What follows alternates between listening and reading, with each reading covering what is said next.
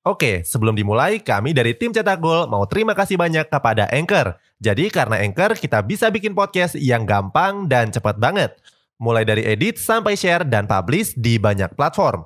Mulai dari Spotify, Apple Podcast, sampai platform podcast lainnya. Aplikasi Anchor ini gratis, bisa di-download di App Store dan Play Store, atau kamu juga bisa akses di website www.anchor.fm. Jadi sekali lagi terima kasih kepada Anchor yang bikin Cetak Gol punya podcast yang bisa kamu dengarkan sekarang. Paris Saint-Germain mencoba peruntungannya dengan mendatangkan sejumlah pemain bintang secara gratis.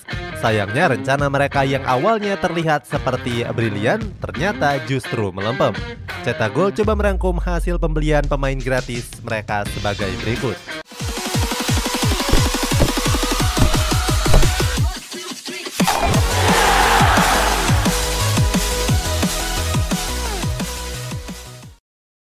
Jorginho Wijnaldum.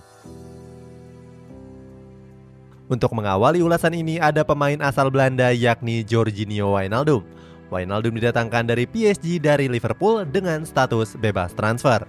Dari 11 pertandingan Ligue 1 yang sudah dimainkan, Wijnaldum cuma tampil penuh di dua laga saja, yakni pada laga pekan pertama menghadapi Troyes dan laga pekan ketiga menghadapi Brestois. Sisanya Wijnaldum cuma dimainkan dari bangku cadangan. Nggak cuma di 1 Prancis, Wijnaldum juga mengalami hal serupa di Liga Champions dan di Trofi des Champions. Terkait hal tersebut, Wijnaldum merasa menyesal sudah bergabung dengan PSG. Wijnaldum juga menyayangkan kegagalannya untuk bergabung bersama Barcelona. Dalam wawancaranya, Wijnaldum menyebut kalau kondisi fisiknya selalu fit. Sayangnya keadaan sulit di skuad Parisiens membuat Wijnaldum ingin pindah ke klub lain. Gianluigi Donnarumma Berikutnya ada penjaga gawang muda asal Italia yakni Gianluigi Donnarumma. Sebelumnya Donnarumma tampil bersinar di sepanjang perhelatan Piala Euro 2020. Saat itu Donnarumma bahkan berhasil membawa timnas Italia meraih gelar juara. Pada laga semifinal dan laga finalnya, Donnarumma juga tampil gemilang di babak adu penalti. Penampilan apik dari Donnarumma tersebut membuat PSG kepincut untuk mendatangkannya. Apalagi Donnarumma juga nggak memperpanjang kontraknya bersama AC Milan. Pada akhirnya Donnarumma pun didatangkan oleh PSG dengan status bebas transfer. Sayangnya Donnarumma justru gagal bersinar di Parc des Princes. Pasalnya posisi penjaga gawang utama PSG masih ditempati oleh kiper asal Costa Rica yakni Keller Navas. Oke, sebelum dilanjut, ada yang penasaran nggak? Gimana caranya bikin dan nyebarin podcast yang kayak gini?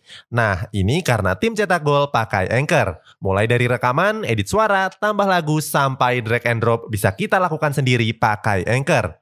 Satu aplikasi sudah bisa buat semua kebutuhan podcast. Bisa di-download dari App Store dan Play Store, atau bisa juga diakses dari website www.anchor.fm. Terus yang terpenting, Anchor ini gratis. Download dan coba sendiri setelah tonton episode ini. Hal ini membuat Donnarumma berniat untuk hengkang ke klub lain.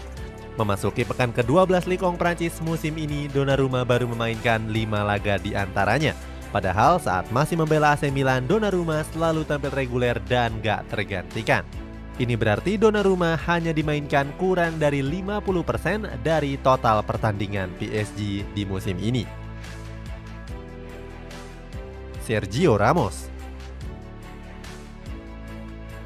Kemudian ada back veteran asal Spanyol yakni Sergio Ramos. Ramos yang gagal memperpanjang kontraknya di Real Madrid memutuskan untuk pindah ke PSG. Kedatangan Ramos sempat menghebohkan publik Parc des Princes. Pasalnya, kedatangan Ramos dianggap bisa mendongkrak performa skuad Les Parisiens. Sebelumnya, Ramos memang tampil sebagai bek tangguh di lini pertahanan Real Madrid selama bertahun-tahun. Di klub sebelumnya, Ramos sudah hampir memenangkan segalanya. Sayangnya sampai saat ini Ramos belum memainkan laga debutnya di PSG. Alasannya Sergio Ramos masih menepi karena mengalami cedera betis dan juga lutut kiri. Kabar terbaru menyebut kalau PSG mulai mempertimbangkan untuk memutus kontrak Ramos. Apalagi Sergio Ramos sudah menerima gaji sampai 69 miliar rupiah. Lionel Messi Nama terakhir dalam ulasan ini ada sang mega bintang Lionel Messi. Setelah lama mengabdi di Barcelona, Messi memutuskan untuk pergi di jendela transfer musim panas yang lalu. Kedatangan Messi ke PSG mendapatkan sambutan besar dari warga Paris. Mereka bahkan berniat untuk memperkenalkan Messi di tengah gemerlap Menara Eiffel. Akan tetapi pandemi mengalihkan acara perkenalan itu ke Stadion Parc des Princes saja. Kehadiran Messi sendiri semakin melengkapi skuad super yang dimiliki oleh Parisiens. Dianggap bisa tampil lebih gacor, nyatanya Messi nggak memberikan pengaruh yang besar. Memasuki pekan ke-12 Ligue 1 Prancis, Messi baru memainkan 5 laga saja. Mirisnya, Messi belum mencetak satupun gol ataupun assist. Hal ini membuat Messi jadi bulan-bulanan netizen. Selain itu, Messi juga menerima berbagai kritik termasuk dari direktur PSG yakni Leonardo. Itulah cerita PSG yang berniat mencari untung dari mendatangkan pemain secara gratis tapi justru malah buntung dan bayar gaji besar tapi tidak punya performa yang maksimal.